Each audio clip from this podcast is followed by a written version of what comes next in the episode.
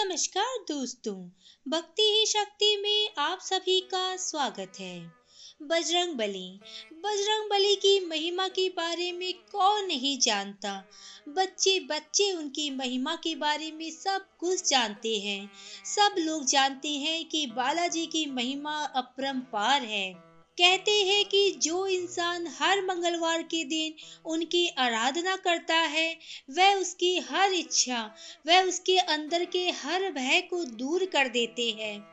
वही दूसरी तरफ़ यदि हनुमान चालीसा का पाठ किया जाए तो बहुत शुभ माना जाता है। आप लोगों ने अन्य कई भव्य मंदिरों के बारे में सुना होगा।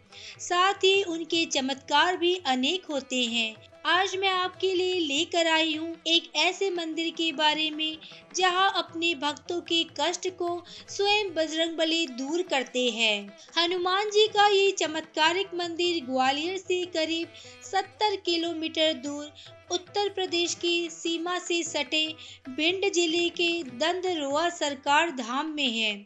यहाँ हर दिन हनुमान जी के पास अच्छी सेहत की उम्मीद लेकर लाखों श्रद्धालु आते हैं।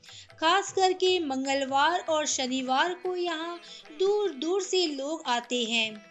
यहाँ आने वाले श्रद्धालुओं का मानना है कि हनुमान जी के पास सभी प्रकार के रोगों का कारगर इलाज है।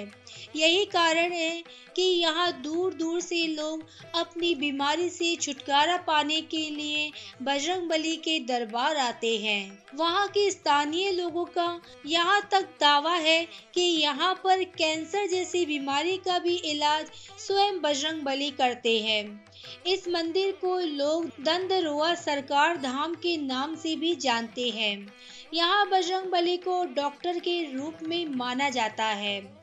स्थानीय लोगों के अनुसार इस मंदिर में जो भी भक्त दर्शन करने आता है, वो हमेशा यहाँ से स्वस्थ होकर जाता है।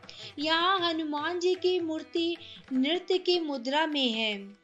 बताया जाता है कि ये देश की अकेली ऐसी मूर्ति है जिसमें हनुमान जी नृत्य करते हुए दिखाए गए हैं। इस मंदिर का निर्माण करीब 300 साल पहले हुआ था। पेड़ को काटने पर गोपी वेशधारी हनुमान जी की ये प्राचीन प्रतिमा प्राप्त हुई थी। यहाँ के लोगों के अनुसार बजरंग बली की कृपा से कैंसर, टीवी, एड्स आदि लाइलाज बीमारियाँ ठीक हो जाती है, लोगों की मन्नतें पूरी हो जाती है। और जब मन्नतें पूरी होती है तो दोबारा यहाँ पर दर्शन के लिए आते हैं। कहा जाता है कि हनुमान जी अपने प्रभाव से लोगों का कष्ट दूर कर देते हैं। डॉक्टर हनुमान के पास सभी प्रकार के रोगों का कारगर इलाज है। तो बोलिए जय श्री बालाजी की। आज के वीडियो में बस इतना ही। अगर आपने मुझे अब तक सब्सक्राइब नहीं किया है तो सब्सक्राइब ज़रूर करें। कमेंट और लाइक करना ना भूलें। इसी कामना के साथ कि आप हमेशा खुश रहें, स्वस्थ रहें। नमस्कार।